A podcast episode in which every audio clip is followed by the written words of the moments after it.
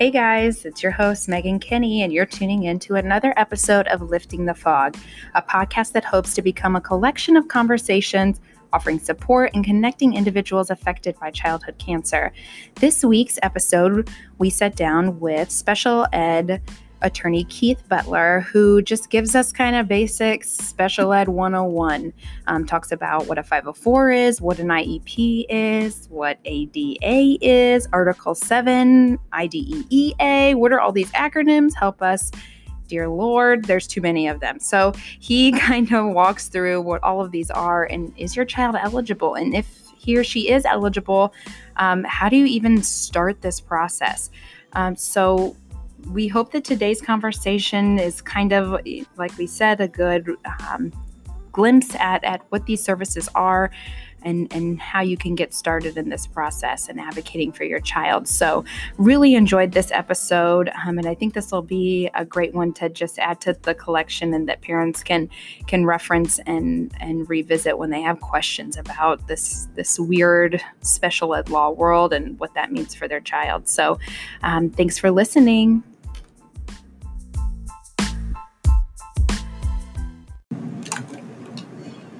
All right, let me start recording.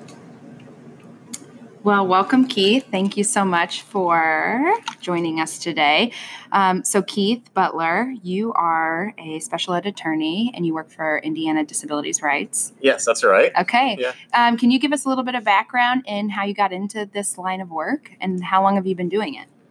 Okay, so um, I after graduating from undergrad, I did like accounting and finance, you know, a totally different career for like five or six years. I kind of decided that, um, you know, I wanted a job where if I like got hit by a bus the next day, it wouldn't really, you know, like, think, like it would actually matter to people. I mean, not that I think what I did it, you know, my accounting finance job was sort of important, but it was, you know, with a big company and it was one of those things, you know, was sort of like important to the other people I worked with, but it wasn't like, you know, the stock price would drop if I, uh, yeah, if I, if I quit or something. So, um, I did, that's kind of how I law, you know, was came of interest to me. So I went back to law school partway, you know, after working for five or six years, which probably wasn't the greatest financial decision, but I'm, I'm glad I did it. Um, and so after working in uh, various jobs for about two years, I uh, got the opportunity to come on board at what was called Indiana Protection and Advocacy Services at the time, now Indiana Disability Rights. Um, I've got a son uh, with autism, so you know, definitely had a passion for uh,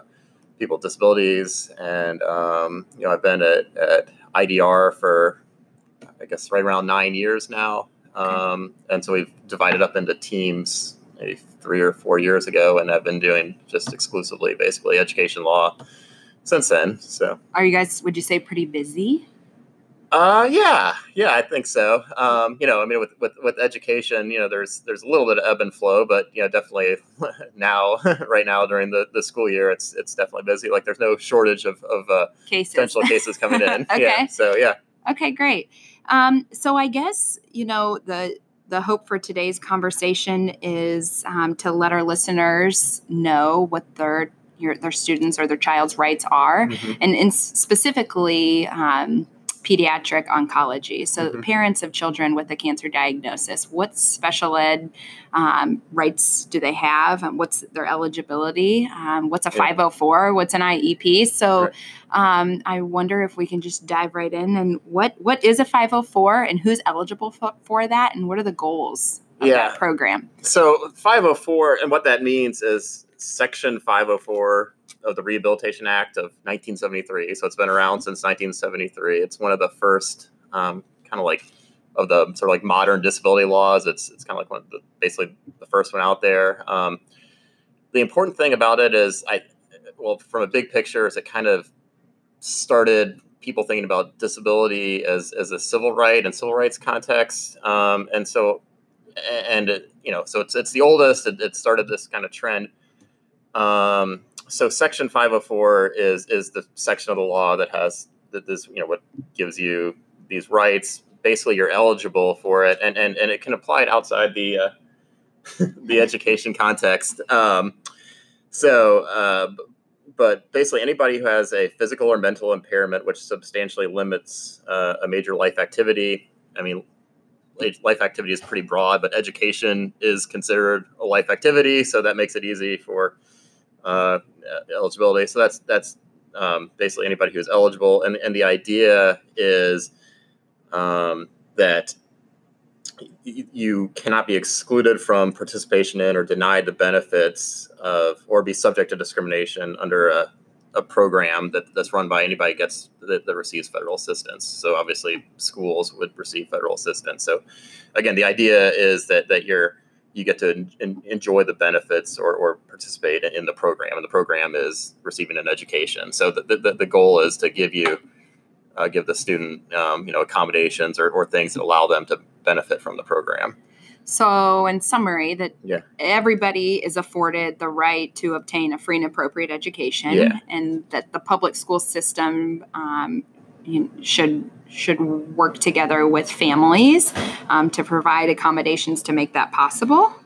Yeah, exactly. So, so this, you know, in the case of a kid with with cancer, you know, if, if they had something that was because of their cancer, then cancer would probably be considered a disability, right? As long as it's, you know, some sort of physical causes a physical or mental impairment that limits your ability to receive an education, then then you're eligible. So um, yeah, so so anything that be kind of accommodations that will be necessary to okay. allow that person to, to get an education. In the scope of children that could have a 504 plan, mm-hmm. I mean, it's you could you could have a 504 if you had a broken leg, right? Or if you had a cancer diagnosis, or if you had ADHD.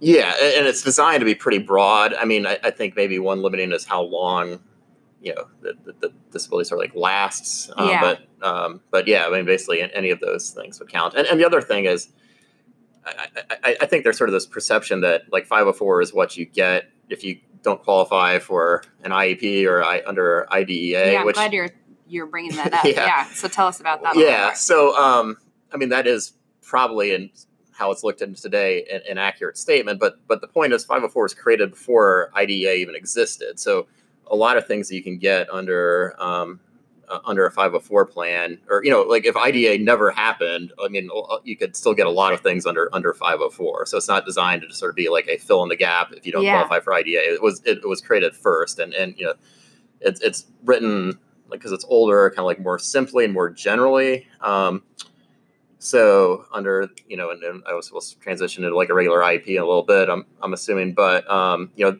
un, under that there's like lots of regulations, lots of rules. You just kind of look up where a 504 it's it's just kind of this broad language, and there are probably in reality there are sort of like these more specific rules, but they're developed through people you know, like filing court cases and judges making decisions, and and those that becoming kind of like the law through the through case law or through decisions. So it's it's it's not as maybe clear cut as to all the specifics, but but it's but the the general law, um, you know, is not it's not just a you don't you don't qualify for an IDEA, so this is what you get. I mean, it, it is a sort of a comprehensive yeah. general law. And we hear like you know parents talk and communicate and try to support yeah. each other. So we hear all the time in our clinic, families and parents saying, "Well."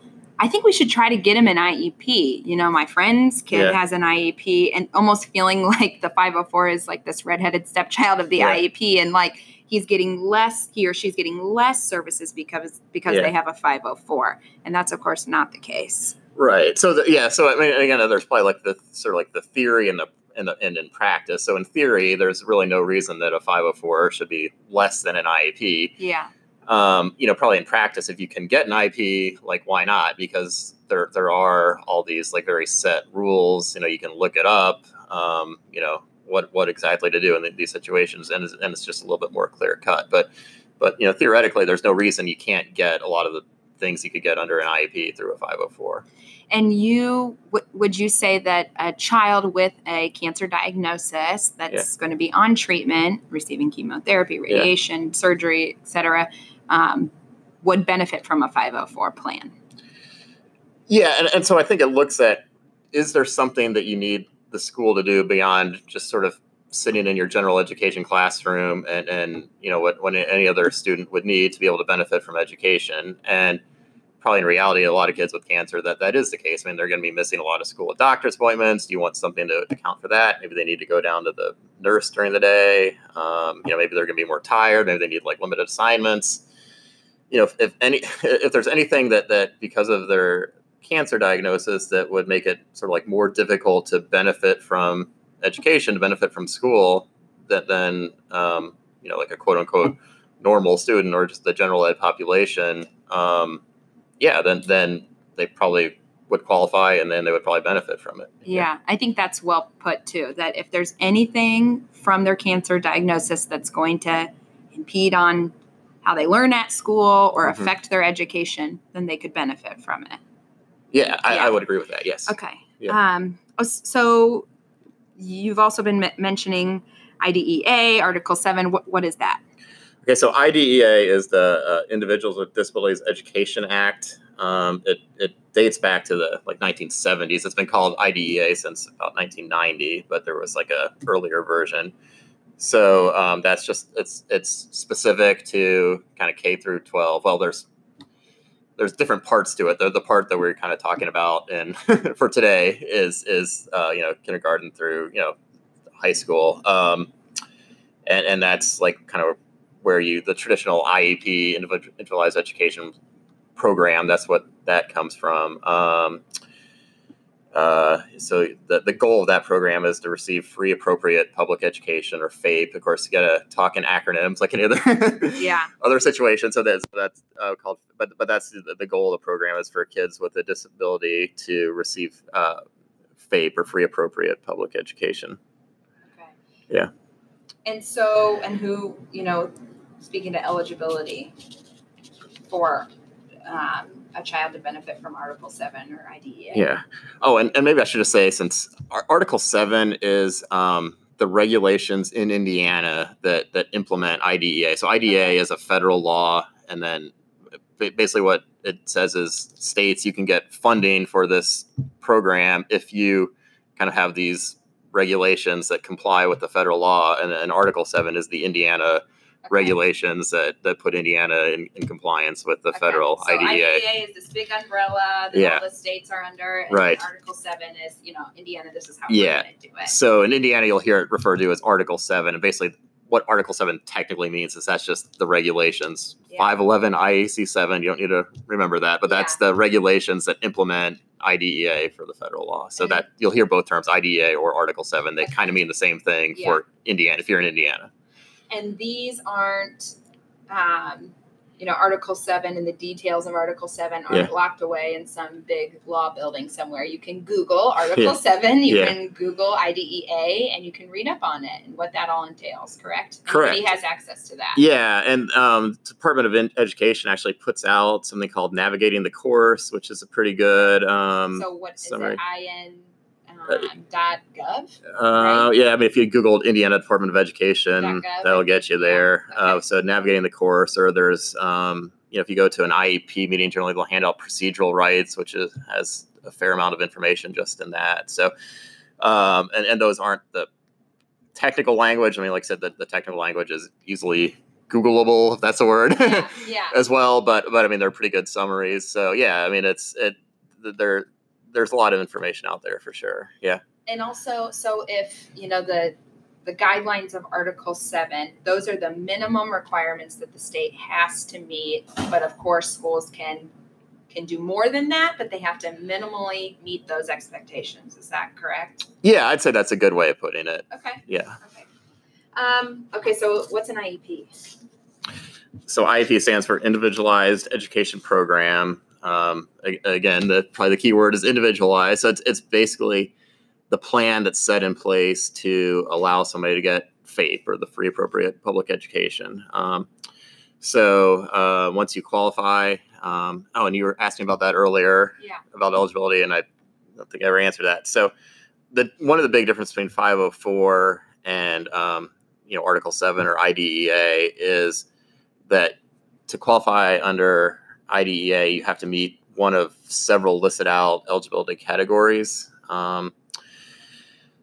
uh, so, uh, you know, like autism would be one, like a physical and or orthopedic, you know, issue. Um, you know, vision, hearing type things, but um, there's sort of they probably would some people probably would disagree with calling it a catch-all, but I, I think to some degree it is a bit of a catch-all category. It's called other health impairment, uh-huh. um, and so I, that's kind of where cancer would fit under, in, in, in my opinion. Um, so it's something that limits your uh, alertness. I'm just reading off a list here. Uh, heighten uh, your environment, your, your sensitivity to environmental stimuli. Um, uh, you know, uh, it has to do with the chronic or acute health problems. But that's the, probably keywords for yeah, right there. Yeah, it's that chronic and acute health problems. Yeah, most of like um, that are kids in the oncology clinic, if they were to get an IEP as a result of their right. cancer diagnosis, that they kind of fall under that. Yeah. Or OHI, you'll hear a lot of. Yeah, exactly. Um, Other health or OHI, yeah, because again, you have to talk in acronyms in this field. Um,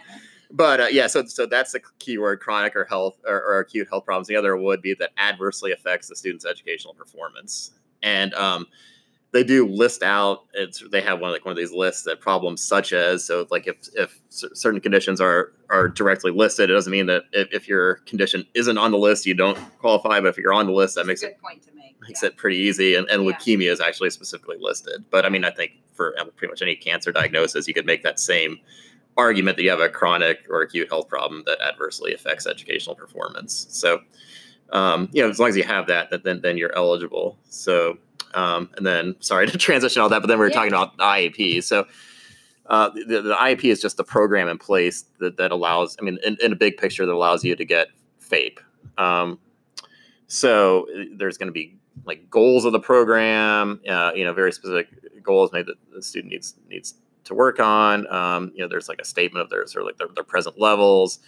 Uh, there's going to be a list of accommodations. Um, and those uh, goals are pretty objective too. And I mean, they're, um, and they detail out like who's going to carry that goal out, who's responsible for the goal. When are we, you know, meeting again to see if the child's progressing with this goal, correct? Yeah, that that's right. Um, and you know, and there's supposed to be um, you know objective measurements. Um, you know, I mean, again with that there's you sort of have to be careful to maybe as, as, as a parent or, or a student attending one of these conferences that, that, that, it really is an objective way to measure it um, but but yeah definitely that's they're supposed to be written in an, an objective way so okay um, and I've heard um, parents in our clinic before trying to navigate the differences between an IEP and a 504 say things like, Does my child have to be evaluated for an IEP? And what does that even mean?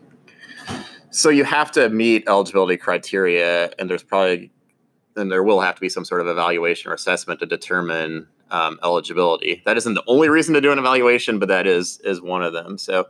So would that look like observations in the classroom? Would that look like an actual um, evaluation or I guess test for a lack of better words? Yeah. what does that look like? I mean, there should be some you know some sort of written report by you know a qualified person so you know it, it's it's probably in reality going to be more than just you know classroom observation you know for example autism right i mean you yeah. probably as just a general ed you know licensed teacher you're not really qualified to make an autism i mean not that general ed teachers can't sense whether a kid is likely to have autism or not but just from a you know just uh, you know, licensed to be doing yeah, exactly. observation and diagnosing right. a child certainly with that. So there's yeah. probably gonna be a school psychologist that runs some tests and, and makes sure. a determination based on you know, sort of objective criteria. So yeah. Are outside evaluations um, are those provided to um, ha- make a child eligible for an IEP? Like let's say Riley or a children's hospital rather um, does a neuropsych evaluation and sends that to school. Mm-hmm. Um, would that help in an eligi- eligibility process for a child? Yeah. So the rule is that the school has to consider you know, parent provided or outside evaluations. Um, I mean, they don't have to to follow them necessarily. I mean, they have the right to conduct their own evaluation. They have to, when they're doing their evaluation, they have to consider outside evaluations. Now, you know, again, in the case of cancer, probably Riley or a children's hospital is going to have some expertise that a regular school system wouldn't have. So I would think that they would want to value that right, very highly. Need a second opinion if this child yeah, has leukemia. Exactly. Yeah. So um, I mean, I think that would definitely be an area where an outside evaluation would be would be very valuable. So yeah. it'd be to me it'd be very hard to you know for a school to say, well, you know, our school psychologist ran some tests. We don't really doubt whether they have cancer or not, so we're just going to ignore this evaluation. You know what I mean? So yeah. Sometimes I think we see that a lot with like a speech or OT or PT, yeah. occupational therapy or yeah. physical therapy, um, like an outside evaluation. School will say, well, we'll still do our own evaluation mm-hmm. because they might be wanting to do um, or provide interventions or accommodations that are school specific, like OT, Yeah. like how the child's holding a pencil. So they might do, they might take those outside evaluations, but still be doing their own, and that's appropriate and okay. Oh, absolutely. Yeah. And, and even, you know, in, in this situation, uh, I mean, the school might not be questioning whether or not they have cancer, but how to sort of apply what, how to, you know, what sort of benefits they could receive from an IEP. It might be something that is very school specific and having, you know, their own school person do an evaluation is, could be perfectly acceptable. So I think just, just because a school wants to and, and, and can definitely has a right to do their own evaluation doesn't you know automatically mean there's something sort of like negative going on there but um, but they do have to consider the outside evaluations. And if you're a parent that thinks, I think my, my child might be eligible or benefit from a 504 or an IEP, what do you do next? i would ask for an eligibility evaluation in writing. Um, technically it doesn't have to be in writing but why not? Then you have proof that, that you've done it. Um, and I, schools have an obligation if I submit that on November 1st? Hey, I'd like my kid to be evaluated for an IEP or 504. mhm. Do they have an obligation with how many business days until they have to do that?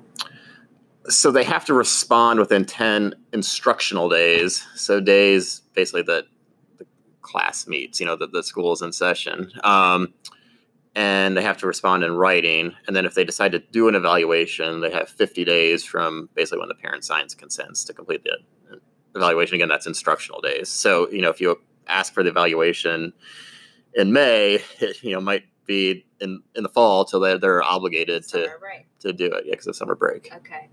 Um, and should parents be at those meetings? So school's evaluating the child. Yep, the, the child is eligible for a 504. Um, we're gonna we're gonna meet mom and put this together, and we'll send you a copy. Is that correct?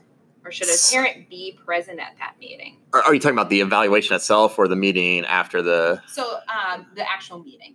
Yeah. Um, so probably once that, you know, we'll say for the.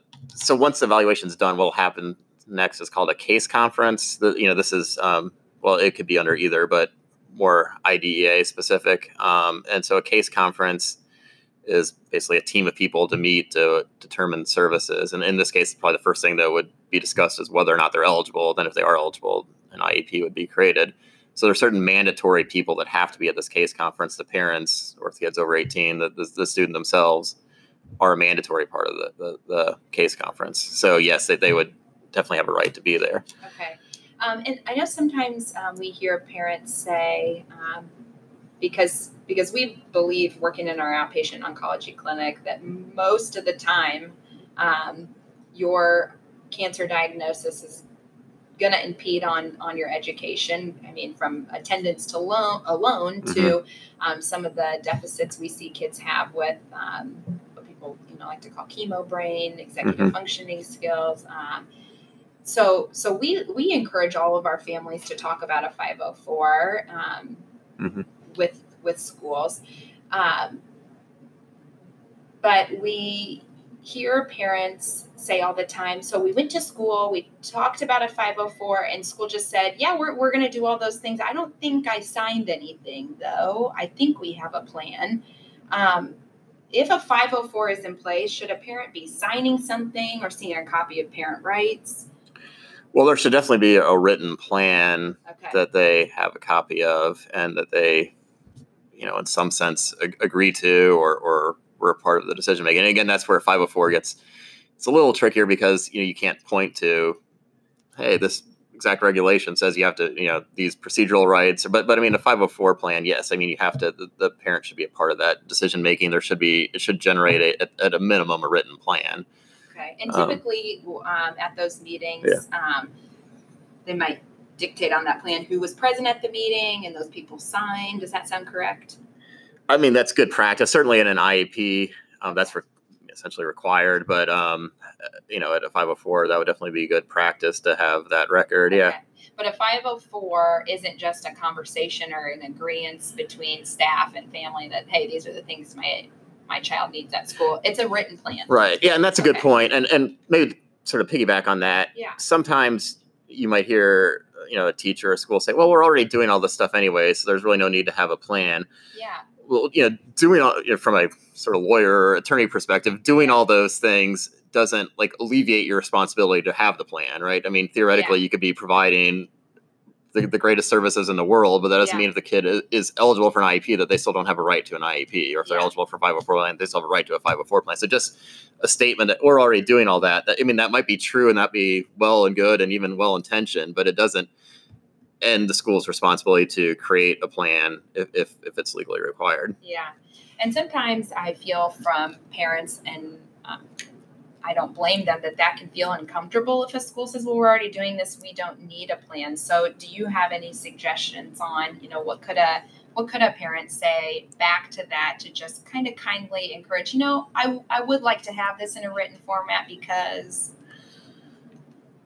Well, I, th- I think the main reason is then it's clear on both. I mean, uh, you may don't have to say exactly like this, but it sort of offers protection for the school too, because if it's not written down, then the plan is kind of whatever everybody thinks of the plan, and the parent might think, said, yeah, yeah, and the parent yeah. might think that the plan has all this like Yeah. stuff that the school doesn't really think is on there. So Yeah. it's, I mean, I think it's good for both sides. It makes the communication clear. yeah. Um, And You know- pretty atypical. Sorry to Yeah, go ahead, But yeah. it's pretty atypical. A child would just see one staff member all day, right? So they'd see Yeah. possibly, you know, music or art or gym or, um, and then certainly if they're in middle school or high school, they could have eight teachers. So it's also to keep. I mean, it's a written document so that everybody that interacts with this child um, should get correct, and then be aware of their needs. Yeah, yeah, I mean that's a very good point too. Is that yeah? I mean that would be another reason is that it's then everybody knows. Um, yeah, I mean as as far as sort of the how many people are have actually read the IEP. I mean that's where the 504 it gets a little gray, but certainly anybody that regularly interacts with the, the Yeah. kid should the student should you know know functionally know what it does or what their responsibilities are under that plan. So is a child, um, let's let's just say uh, it's a sophomore with a leukemia diagnosis. We've had their 504 uh, meeting. The plan is in place. Is that child responsible for giving a copy of that plan to each teacher, or is the school responsible for each teacher being aware of that plan? Because it's not always that every single teacher would be at that meeting. Um, Yeah, the, the school would be responsible. okay. Yeah, the the, Okay. the student wouldn't have to carry around a, a copy of the plan. Yeah. Okay. And same for an IEP. Correct. Okay. Yeah. So, what is ADA? And that actually might be a term more people are familiar with. Yeah, ADA stands for the Americans with Disabilities Act. Um, it's created in the early 90s, 1991, I believe. So, um, again, it's, it's a pretty comprehensive uh, disability law. Um, Who's eligible to benefit from anything that ADA would offer? yeah, so it, it its eligibility is kind of similar to the 504. And do you have a like a a physical or mental impairment that impacts a major life activity? Um, and again, this is interpreted very broadly. There was actually some um, like a legislative change, not I guess it's been a few years, but that specifically said, know, that that it's to be interpreted very very broadly. So um, so pretty much any major life activity that that they'll be affected by a physical or mental impairment, you're going to be eligible.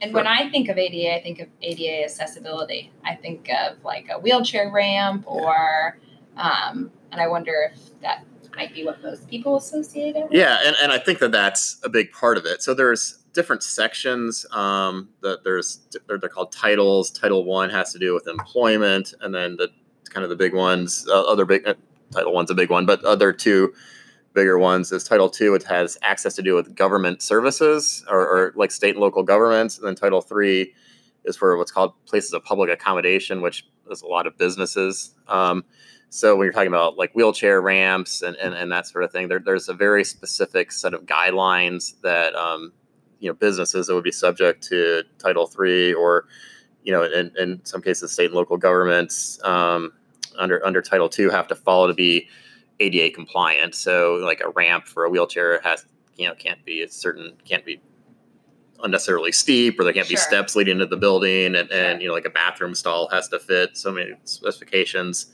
that that is all part of the ADA law and it has to do with accessibility which is you know important part of ADA Okay, so ADA is federally um, funded. And mandated? Yeah, it's a federal law that that's that for Title II, state and lo- local governments have to abide by, and Title III, places of public accommodation or businesses have to follow. Okay, so if businesses or organizations claim to be ADA compliant, do they receive federal funding? Uh, probably not. It, it's not really a, in general a funding source. It's Okay. like, hey, this is what you need to do to make your business accessible. So you open a restaurant, uh, you know, open to the public, you know, and, and the only door going in is steps. then you're, you know, you're, you have to go up steps to get in the only door. Then you're not ADA compliant. So there, there are like a list of regulations that you have to follow. Um, I guess in asking that, I'm thinking of private schools, and if a private school was ADA compliant, Mhm. um, do they generate any federal funding? Um, I, I, I don't believe they would under the ADA. I mean, they might get federal funding under other sources. Okay. And while we're talking about private schools, do private schools have any responsibility to um, the eligibility and guidelines of IDEA, Article 7, 504, IEP, any of that stuff? Um, so I guess sort of taking them one at a time. 504, it would be depend on whether they get federal funding because that's what 504 applies to is you know organizations or groups that receive federal funding. So if they receive federal funding, then essentially there isn't any difference between a public school 504 plan and a private school 504 plan. Okay. Um, if they don't get federal funding, then it, 504 just wouldn't apply to them. Now, Okay.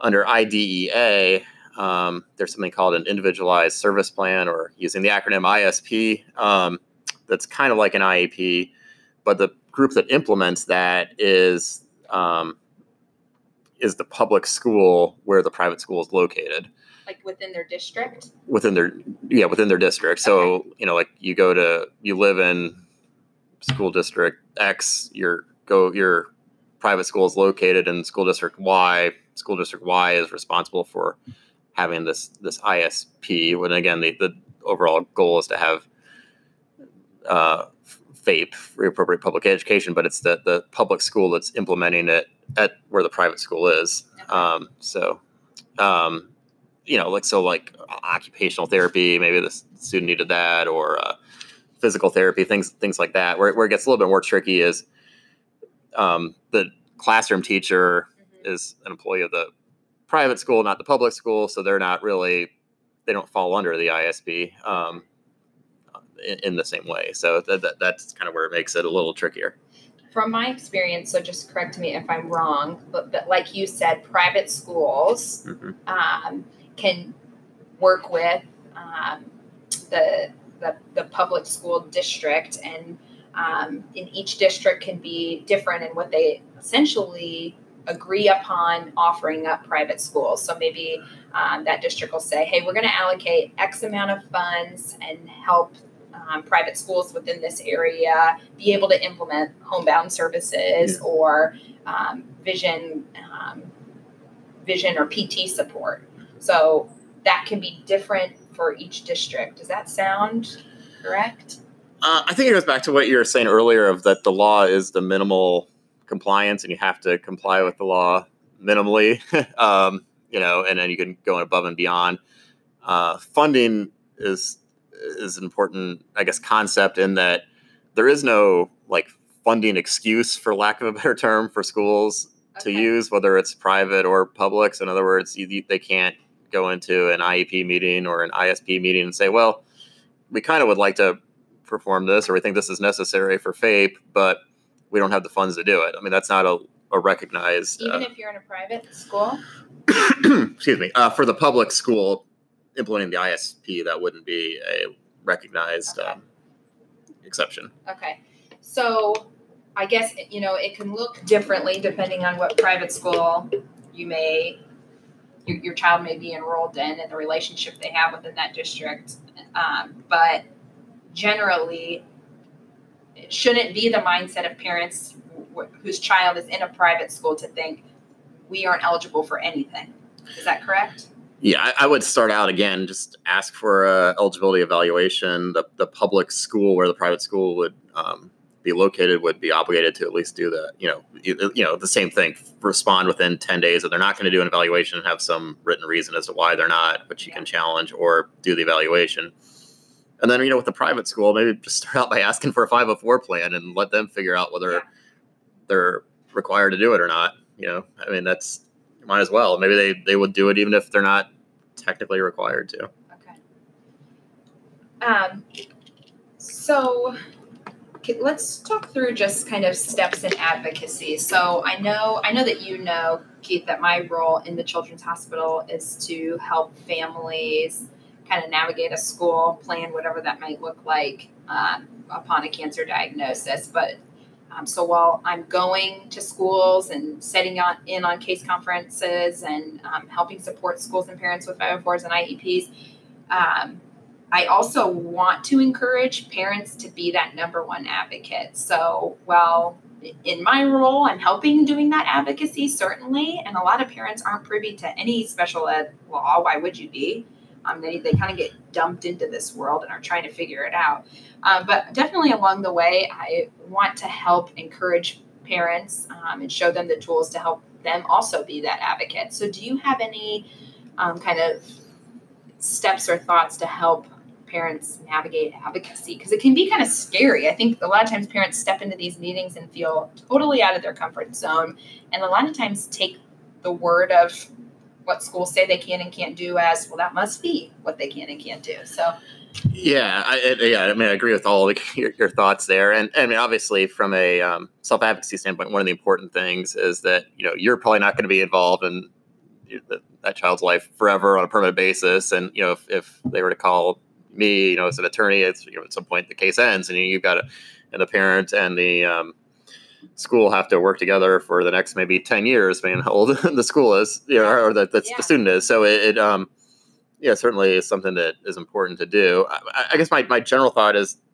the first look at and again this is maybe presuming that there's already some sort of plan in place whether it's Sure. an iep or 504 sure and then is, is your issue that that um that that there's somebody that is implemented yeah is it being implemented so Yeah. is is the student is, is there somebody like the teacher that isn't doing something that's written that they're supposed to do in, in the in that plan? And if that's the case i would just talk to that as a starting point talk to that person. You know you don't have to call a case conference. You don't have to have a big meeting. Just like hey send an email like you know i thought you were going to have some sort of like journal that lists their you know assignments every day or you know gives an update on their day that isn't being done. Can you start doing that? Um you know so that that's the So starting point start, Start with that teacher. Exactly. Another example that's coming to my mind is a child that's having, due to his brain tumor and related surgery, has double vision Mhm. issues. And so we've requested that all of his work be blown up. Mhm. Um, and so if that one teacher isn't doing that, you're saying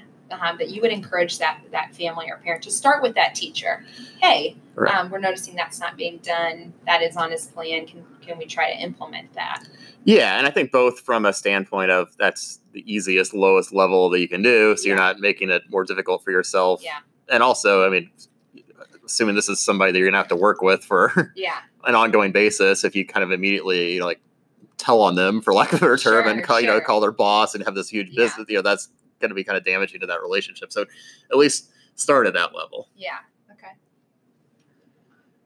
Um, what about um, so? And I, we're just kind of working through this list. Um, so if you feel that the IEP or 504 plan itself is not correct, like the setting isn't appropriate or doesn't include a need services, call a case conference. Yeah, and the reason for that is, um, you know, if you want an actual change to the document itself, in other words, that it just isn't the teacher or whoever, an aide not following the plan, but you need an actual change to the plan, then there's normally like a process that has to Yeah. be gone through to do that. So telling the teacher, no, I want this instead of that isn't really effective because you, you're asking for an actual change to the plan. So procedurally, you need to have that meeting. And it's probably good at that point to have the whole case conference get together and talk about it and Yeah. discuss you know what what is a good change and how to exactly to implement that and so that that would be necessary at that point to call a case conference So that's good to differentiate those. You, you'd be going to a teacher if something already existing in your child's plan is not being done. However, if you feel like you'd like to make a change to the plan, Um, like let's say in a common example for my specific population, so children on treatment for cancer, um, you know, let's say their treatment plan totally changes and, the, and their attendance is different. Now we have to start implementing homebound all of a sudden. You would need to call for a case conference.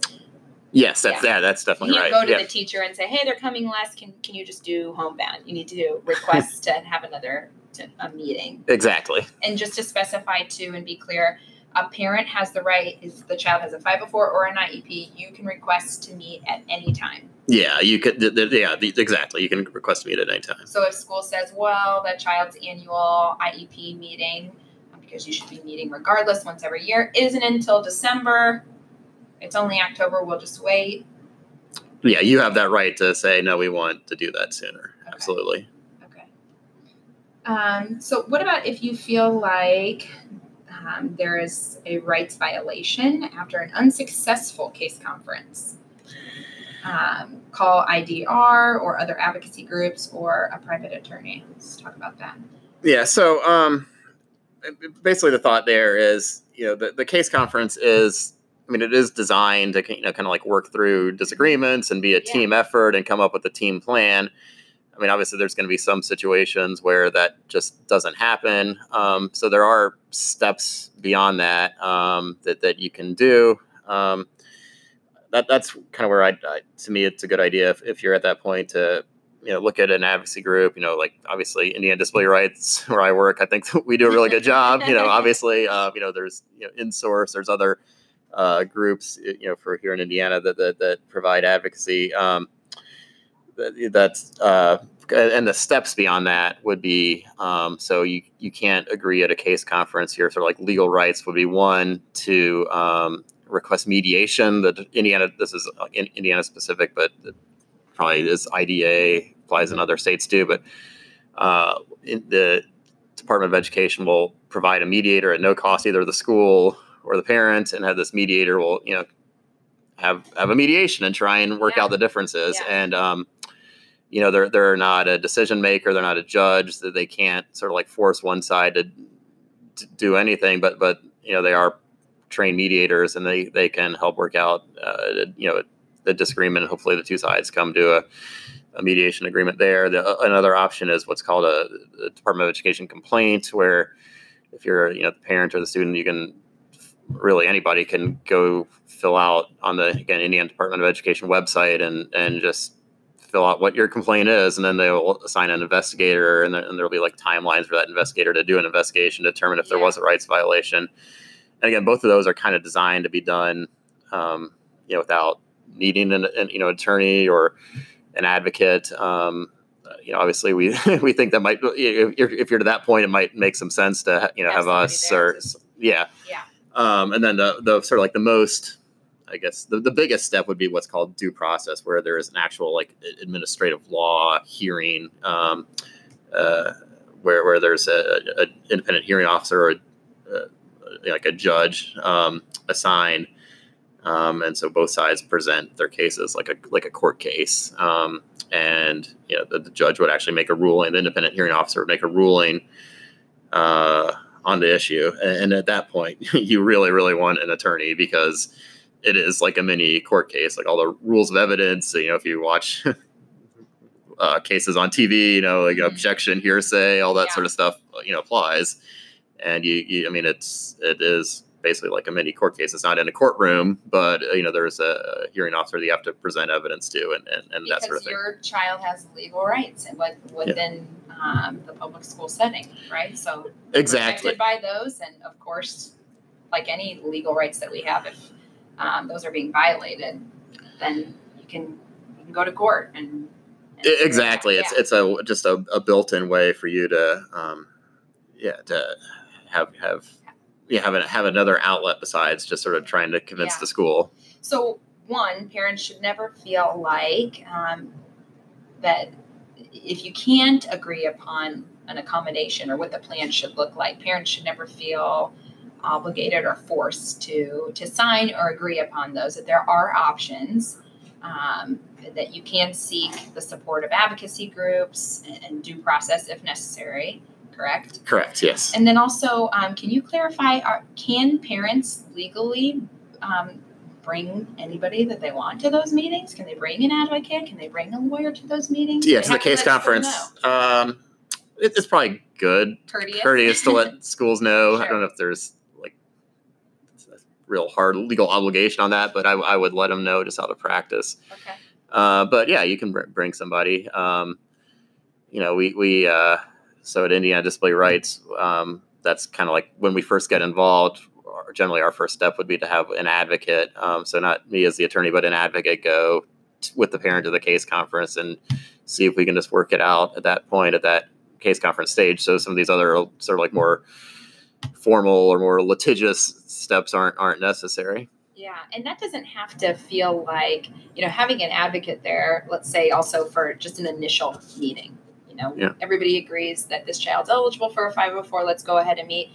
Um, it's not abrasive or it's not, um, you're not setting, you know, the, the tone, I guess, and it's not negative for you for you to be bringing an advocate. You're you're not familiar with what a 504 is, or maybe you're certainly not familiar maybe with what a child with leukemia needs when they're at school. You've never done it before. So bringing an advocate doesn't have to mean that you're upset with school, I guess, for a lack of Right. Yeah. words. It's it's Okay. a it's a support person. Well, and the other thing is, again, it, you know, in theory and how it should work, and probably how it works a lot of times, Yeah. is that it's you know a team decision. So it's just one other person in the team. But Yeah. with that. the team is going to be generally the parent and you know like five or six people from the school so you might just you know if it is something that's where you don't quite see it eye to eye just from a number standpoint you might feel a little Put one more out, outnumbered. Yeah, so Yeah. just another person in the room, so you're not you don't feel like you know there's this whole like five or six people against you, and you're the only one Yeah. saying one thing. And even again, theoretically, everybody's supposed to work in a team, but by the time they Absolutely. call us or or you know we get to a situation where it's going awry, then Yeah. then that might not be the case. So. And I think too, it's important to say that teachers go into teaching because they love kids, hopefully, Yeah. Um, and most of the time. And so, um, and I just know, you know, I'm a teacher. I'm a special ed licensed teacher. I don't remember. Maybe maybe I had a little, but I don't remember any formal training that I ever had in supporting children with chronic illness or certainly possible life threatening illness such as cancer. So I think a lot of times schools don't know. So bringing an advocate, um, you're offering up resources to, it's not just to benefit that child, to benefit and help school support the student. yeah, well, certainly in, in your role, right, where you would have an expertise that um, you know a lot of teachers in a, in a school district wouldn't have. I mean that yeah, that exactly that you'd be a resource. So I mean, I, I, I don't think that a, a school should ever you know like think negatively if you ring an advocate. Um, but but certainly. You know, and, and generally, it's, I'll speak for Indiana, Indiana Disability Rights in our group.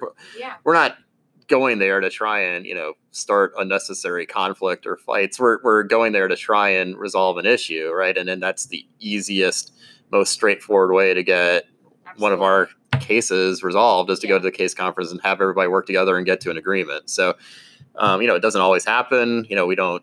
You know, I think there's certain rights that you know you are worth standing for, not agreeing to, but but I think that is the, the best way to resolve it if possible. Yeah.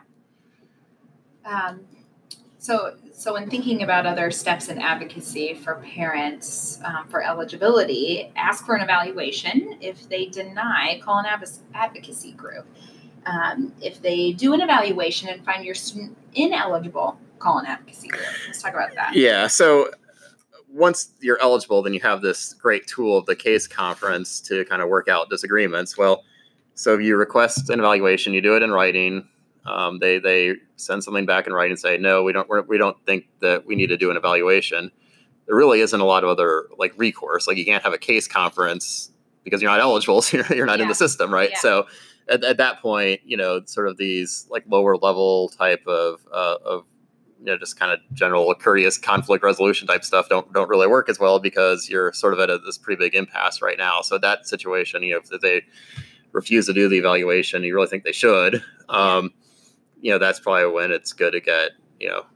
Uh, uh, you know, bring in an advocate or an attorney or, or somebody that can kind of help you navigate through that because you know the, the lower level steps there really just isn't that process and then um, and then obviously once an evaluation's been done and they find that their the student is ineligible again you can't call i mean that, that that will probably be done in a case conference but then beyond that there's just sort of like no steps to sit there and like okay we'll tweak this or tweak that that they found them ineligible you think they are now you think they are eligible there's Yeah. just no real sort of like middle ground you're kind of at an impasse and one where you might need some legal intervention to to try and get past that Yeah. And I know, um, obviously, you know, parents, we want the world for our kids. So, you know, of course, if my son could have a one on one person with him all day at Yeah. school, that'd be great. But of course, he doesn't need that. But I, I think, I often tell my parents, follow your parent gut because it typically doesn't lead you astray. If you really feel like, I think my kid should be getting this because most people are getting this and they're not to to to follow that and ask questions um, so and let's talk about um, that kind of is, leads into a nice segue into one of our segments um, i wish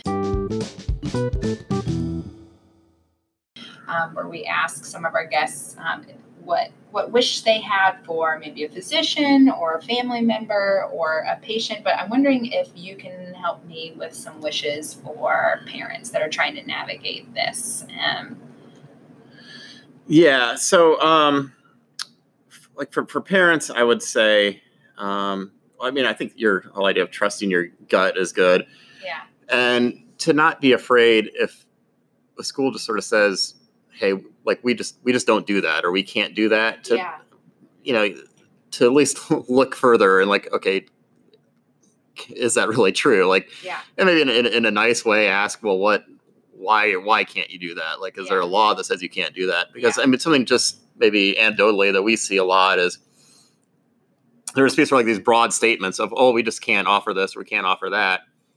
And again going back to just the general reasoning behind these laws is they're meant to be very general and, and, and flexible and individualized uh, to meet a student's needs. So there aren't a lot of just pure black and white rules of we can't Yeah. do this or we, we just do it this way or we do it that way. They're supposed to meet the needs of the individual. So if you hear that we can't do that, maybe in a nice way, well, oh, well, what what law or what rule prevents you from doing that? If it sounds kind of fishy, then you know follow maybe follow up on that a little bit. So, yeah. And I've I've heard um, parents in you know a 504 IEP meeting do that really gracefully, where they mm-hmm. say, "Can't we be doing this?" Well, since we don't do that, and they say, "Well, you know, this special ed stuff is not my my forte. It's not my mm-hmm. world. Can you tell me why you can't do that?" I mean, that's not that's not abrasive or harsh. You're just saying, "Can you tell me why?" And yeah, absolutely. they should be able to tell you. Yeah, because I mean, I mean, when you think about the, the sort of the statement, we can't do that. It, it kind of implies that they would really want to do it, but something is like preventing them Sure, from doing it. And sure. so it's like theoretically, then everybody in the same room all wants for this to happen, but school saying, well, we just we're not allowed to. Well, why not? not? Like, why? Yeah. If if we all agree here that that is really the best thing for the student, what what law or what rule is preventing you? And and you know, sometimes there are reasons. Yeah. I would say a lot of times there aren't too. Yeah. So- So so that's a that's a good reminder that if you hear a we can't do that, um, or we, we have to do this, that might be a red flag, and to dig a little deeper, ask questions why. Absolutely. Okay. Um, so what about so the the overall preference of most disability related laws, including IDEA, is to educate students in the general education setting with peers without disabilities. Right, and that's a, yeah, that's a big thing, and obviously the disability world in general is in you know inclusion. Um, you know, to, to have to the you know, maximum extent possible to have people with disabilities in the general community with everybody else. Like, why not? I mean, that's just like a basic civil right. So that's like the, the, that's the starting point.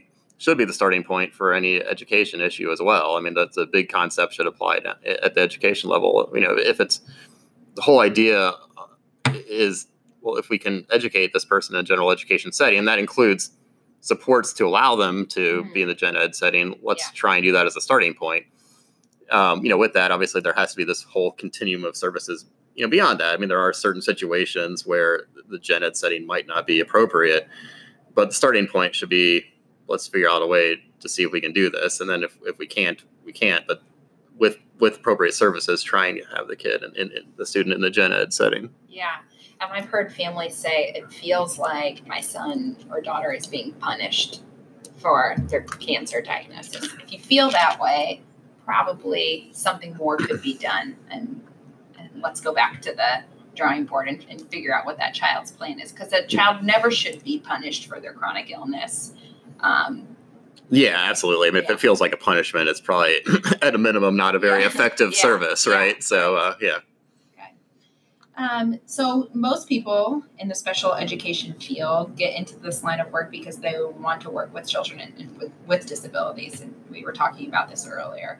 So often these issues can be worked out. Um, I think your default position is that everyone in the room has the interest in doing what's right for the student until you get evidence that that's not the case. So, yeah, I think it's sort of of easy. giving everybody the benefit of the doubt. Yeah, I- I think it's kind of easy to become cynical. Like if Yeah. you're, you know, especially in in my case where we only get cases where somebody's calling because they're at some sort of an impasse with the school. But Yeah. I mean, I think at least you know to start out with, you know, most people don't become special education teachers because they really just cannot stand working with kids with special Yeah. needs, right? It's, So it's hard work, and you know that getting into Yeah. it, so you probably have some passion behind you Yeah. pushing you in that right. path. So I mean, I think kind of starting with that being the case, and you know, I mean, that doesn't mean that you back down from cases where you feel like your student, you know, has a legal right to something that, that would benefit them. Yeah. You know, but um, but you know, I mean, start starting with that, I think is is is good, and, and obviously, you know, when you're talking about your kid, your your students. Um, rights and you feel like they're being violated like a lot of emotions pop in and and, and Absolutely. sometimes I, I think that you know you need to step back and look. Is this sort of like an, an um, like a personal disagreement between a student between a teacher and, and a parent? Or is this like a you know legal right issue and, and maybe be able to kind of like step back from that? It's, it's hard sometimes but um so i mean i think that's kind of where i was coming from with that. Is just you know un- until you're sort of like proven otherwise to have have that as as, as, as your assumption. Again that's not to say you know just go along with anything that's said in, a- in a case conference but you know to tr- as much as you can to tr- start out with working as a team and then if that doesn't work kind then keeping that thought at Yeah. least in the back of your your mind while you're having those conversations. yeah Okay, so I'm wondering if we can kind of walk through some mock scenarios and see what what your expertise or thoughts would be on these. So um, let's just start with this first one. A child is recently diagnosed with leukemia and will be on treatment for three years. At the beginning of treatment, the child will need homebound for maybe six to eight weeks and will slowly transition back into school on a modified schedule, paired with some intermittent homebound when health allows. Um, parents request a 504 plan and accommodations are put in place to support the child. However, as the child starts to transition back to school, parents and patient report that the accommodations are not being met. The patient often reports that teachers assume the child is unmotivated, disengaged, and has trouble focusing. However, this is not the case, and we are seeing seeing that the patient exhibit exhibits issues with their executive functioning skills due to treatment. After several reminders to school staff on side effects due to treatment and the accommodations that are stated on the patient's 504 plan, things are still not being. What can the family do next? Um, so, as, as a starting point, this uh, student has a 504 plan. So, I would at least look at maybe do we want to look at eligibility for an IEP? I mean, th- th- they have leukemia that is listed as one of the categories under other health impairment for eligibility under an IEP. Um, that would seem like there's pretty good evidence that this is impacting the student's educational performance. So, I, I, I, if I was a parent, the first thing I would do is at least request an evaluation for an IEP and, and see how that turns out. Um, one of the big issues here is um, implement, implementation of the 504 plan itself. Um, it sounds like kind of in the scenario that the parent did try informally talking to the teacher staff, which is the good kind of like a good first step. So that that that was definitely good there. Um, so then you're kind of at the stage where you're probably time to call a meeting, right? You've, you've tried some in, informal talking to the teacher that hasn't worked. Um, and, and by the way, um, you can do all this 504 work while the IEP evaluation is going on, right? There's nothing that says because they're evaluating for an IEP that you can't also ask for 504 changes while they're doing the evaluation. Because if you remember, yeah, it takes 50 instructional days, or they have up to 50 so instructional days. to to sit on evaluate. your hands during that time. Exactly. Okay.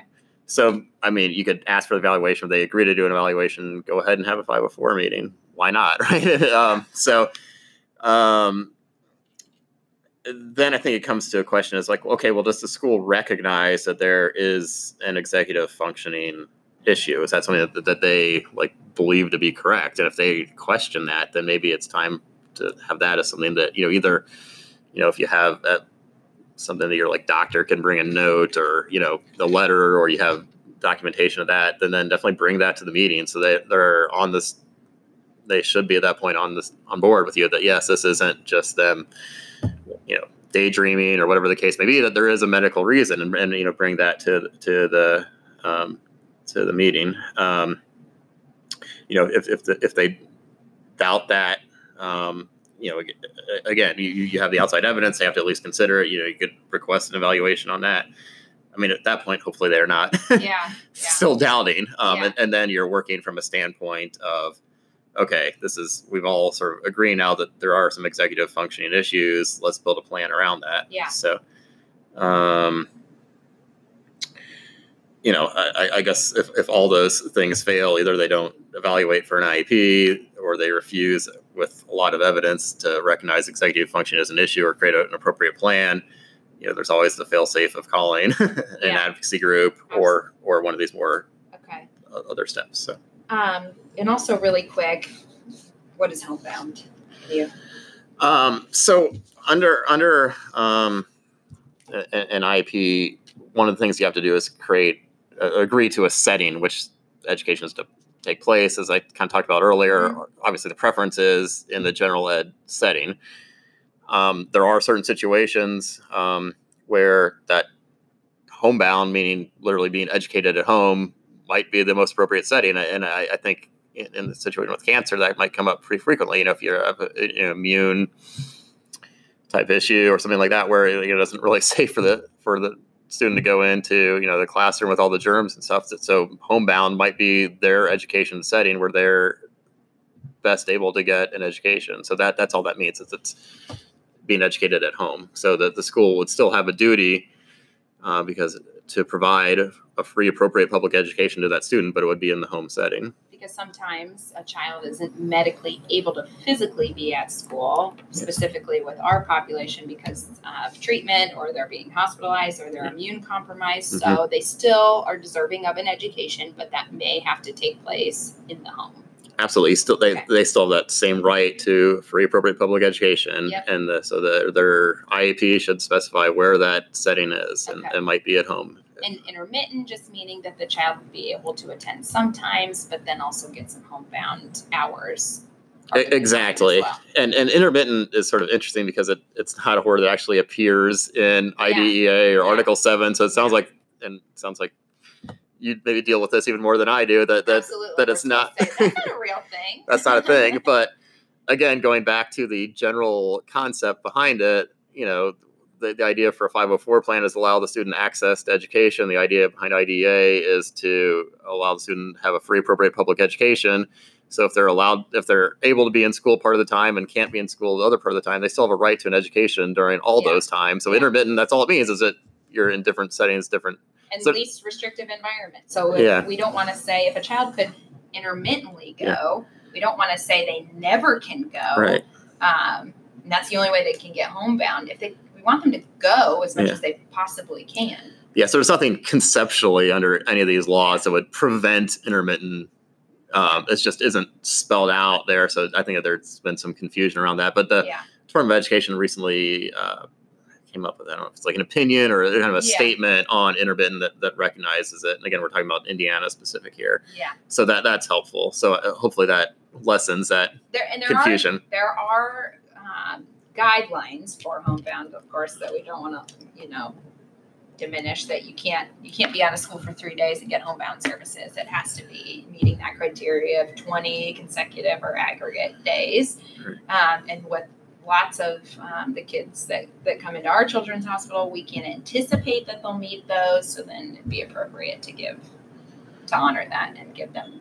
Yeah, absolutely. Okay. Right. And again, it, it gets to their individual needs. And there's nothing that, Yeah. I mean, if, if you sort of like turn it around, like there's nothing in these laws that prevent the schools from providing intermittent if that's what meets their individual needs. Yes. So that's maybe the easier way to think of it than like, well, what in the laws makes them do it? Well, what, what would prevent it? Maybe that's the easier way to look at it. so, Yeah, absolutely.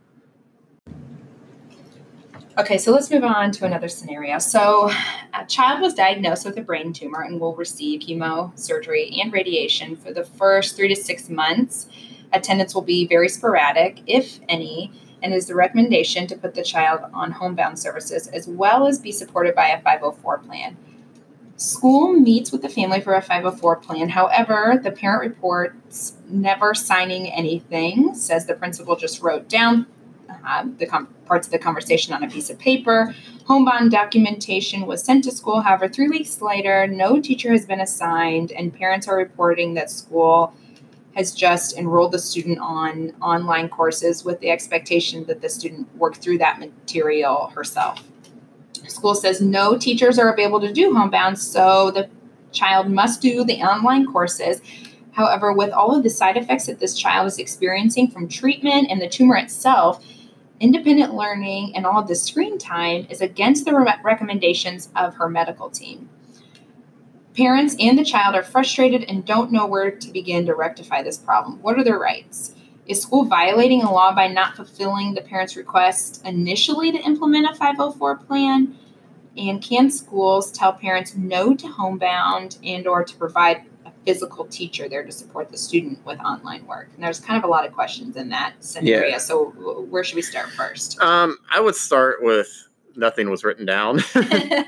right i mean and, and so sometimes it might be on you as a parent and again i know we're talking to a lot of times parents are dealing with a lot on their plate whether Yeah. it's you know going and to the hospital familiar with what Yeah. this all looks like. So right but to try and get if this i mean i think a lot of times you can kind of rely on the school creating a record like you have to generate an iep or a 504 plan but if if, if they don't do that then unfortunately you're going to have to you know take the lead in maybe getting this sort of record established so do simple things like communicate through email. I mean, it doesn't mean exclusively, but you know, if Yeah. you call the principal and they say, "Oh yeah, yeah, we've got that written down," then you know, like send an email like, "Hey, I understand that you have this written down. Can you send me a copy? And this is what I understand is in the plan. Let me know if you disagree." And then you've created at least some sort of written, yeah, you know, documentation that, that that exists. And again, I mean, that doesn't have to be super contentious. It's just basically good practice, you Yeah. know, to um, so so you have that that written record. So absolutely. um, you know that that'd probably be the first thing. And again, I, I'd also always look at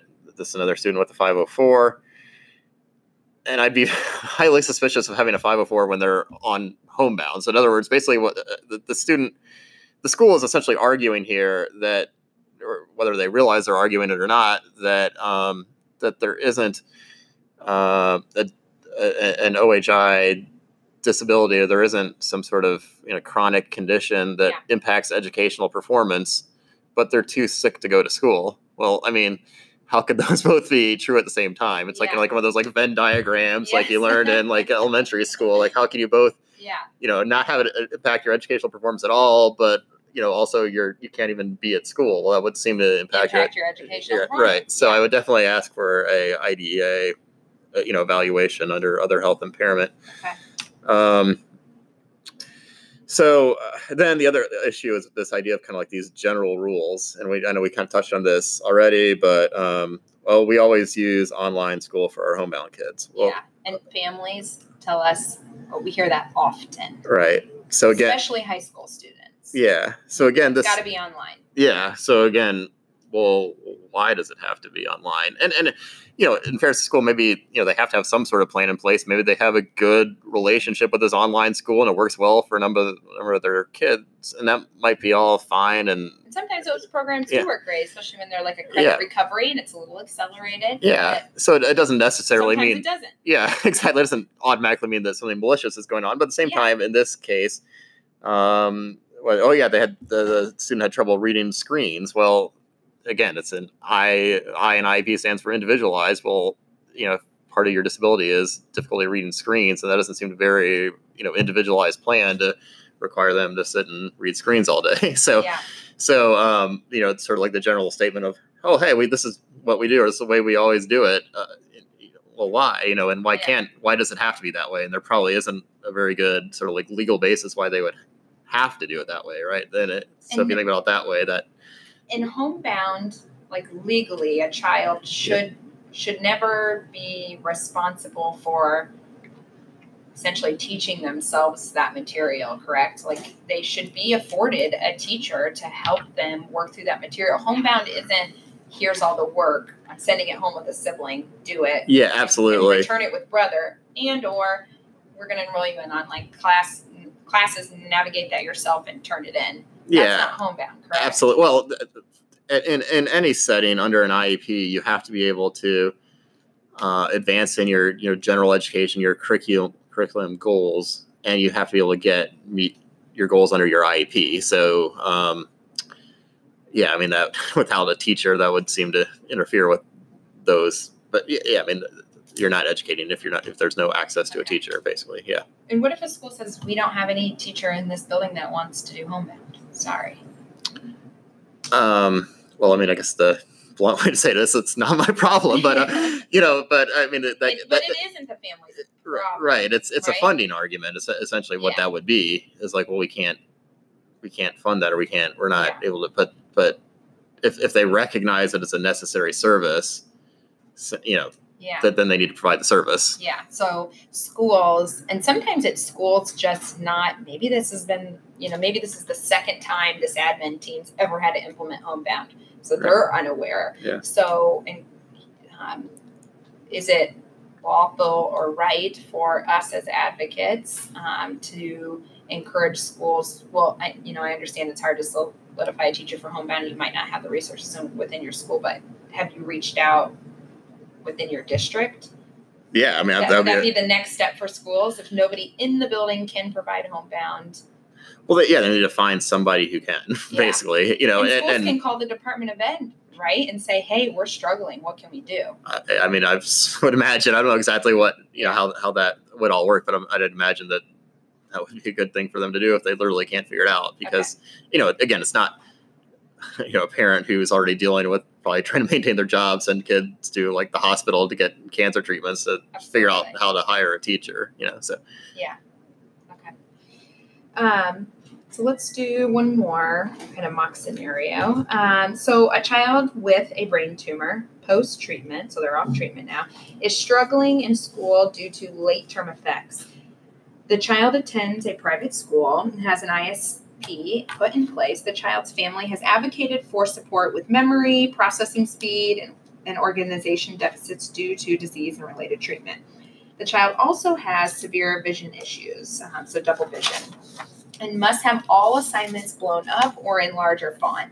The child's family has met with school and encouraged supports to be put in place to aid in organization, memory. Um, for example, the patient's mother recommended teachers initialing an assignment notebook at the end of class um, each day as kind of a second point of accountability as well as oh, lost my place um, supporting the patient in practicing organizational skills and the use of a planner teachers report to the patient's mother that they don't have time to do this teachers also continue to be very inconsistent with blowing up the child's work the child has anxiety about school and family reports school to be his biggest stressor with the child being at a private school, what can families do next? And what is the private school legally obligated to do for this family? So this is again what we talked a lot at least touched on earlier is Yeah. there's kind of two entities at play here there's the public school where the private school is located and they're required to provide an isp uh, individualized service plan so um, uh, you know they could maybe maybe as like a related service or something like that maybe they could be helpful and with the school and blowing up the assignments. Um, maybe that gets a, a, a little tricky, but at least be a place to start is to get eligibility under that and see what you can uh, have that that public school do.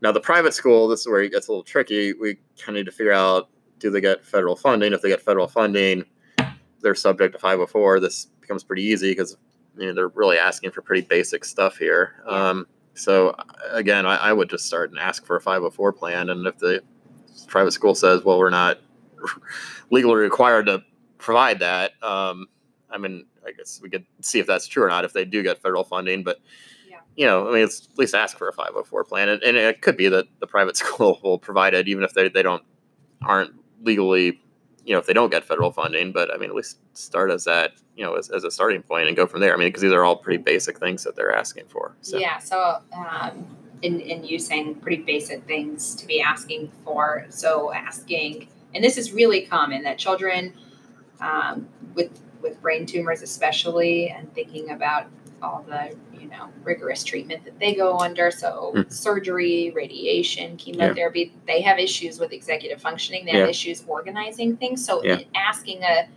teacher to support a child with um, signing off on an assignment Mhm. notebook. So you're encouraging that child to be autonomous and, and Yeah. writing down those assignments, but asking, can you just be another um, point of accountability? Sign sign that off, and then you know parents can can know when that child gets home. Oh, th- these are his actual assignments. Yeah. That's something pretty doable.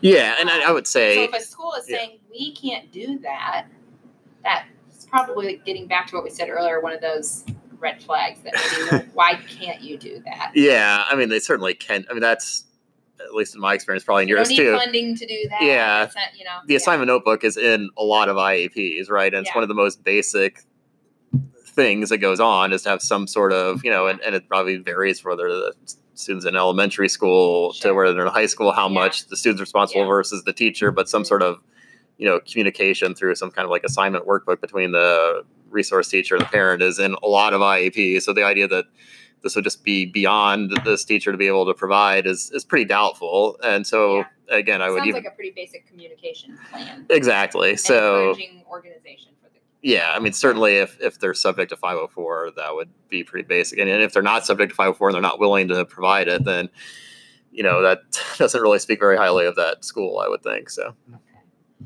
Well, thank you so much for all of your time today. Um, and I think I think we you helped answer a lot of questions that I know parents have off the bat because I think uh, we- we've talked about this a couple of times that um, a cancer diagnosis is you know a lot of times families feel like they're stepping into the special education world that they knew previously nothing about. It's a lot to navigate on top of navigating your child having a cancer diagnosis. Hmm. Um, but we often hear our families say that school is one of the biggest stressors um, and that they have a hard time um, getting um, you know the the community to understand how to support the child but and families feeling maybe not as confident in in being an advocate but I think today's conversation is great for families to hear and know that your child has lots of rights um, and there's information at your fingertips. You can go to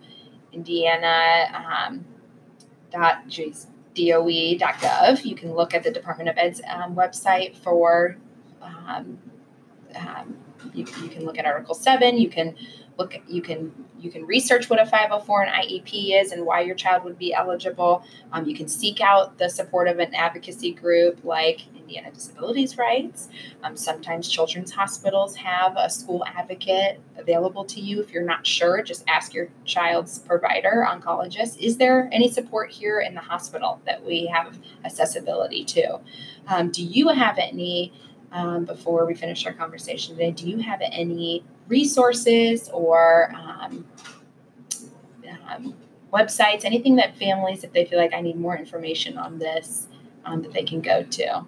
Well, you, I think you did a great job of covering a lot. I mean, just go back to me, what you said at the beginning, and again, Indiana specific, but the Indiana Department of Education has uh, something called Navigating the Course that's really good, or reading those procedural rights that should be passed out at the beginning of a case conference. I would say just for us, Indiana Disability Rights as an organization, it, it's you know if you're at all in doubt you know give us a call you know, but what, what will happen is you you'll talk to an intake advocate um, and and even if for some reason it's it's a case and, basically you know any any sort of disability related legal Yeah.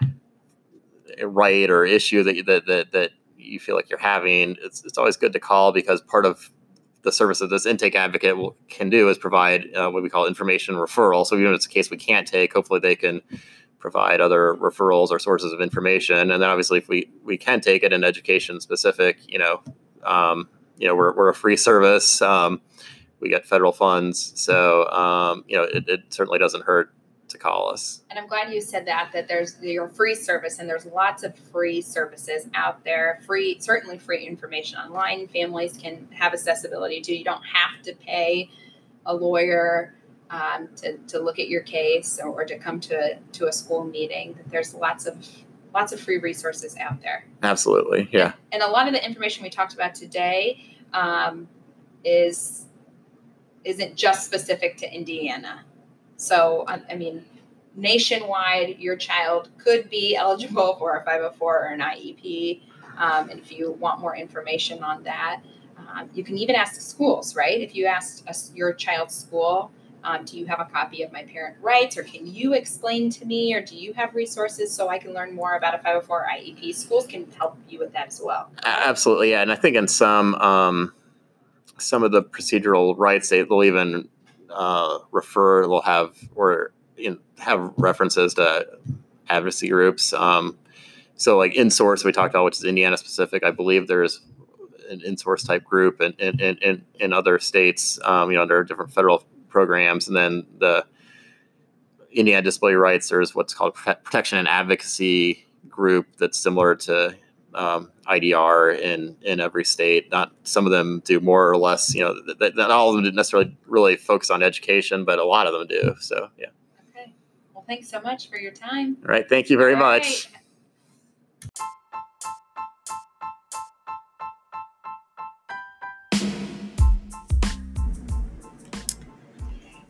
Thanks again for listening to another episode of Lifting the Fog. As always, please email us at liftingthefog1 at gmail.com because we want to hear from you with your questions, concerns, thoughts, and ideas for future conversations and topics to dive into. And subscribe, whether it's on Spotify or Apple Podcasts, but please subscribe and rate us. We would also love for you to follow us on Instagram and Twitter at Lifting the Fog One. And as always, Lifting the Fog is an independent podcast. All information, thoughts, and opinions shared are for informational purposes only. No material on this podcast is intended to be substituted for professional medical advice, diagnosis, or treatment. Please always seek the advice of your qualified health provider with any questions that you may have. Thanks again for tuning in. Have a good week, y'all.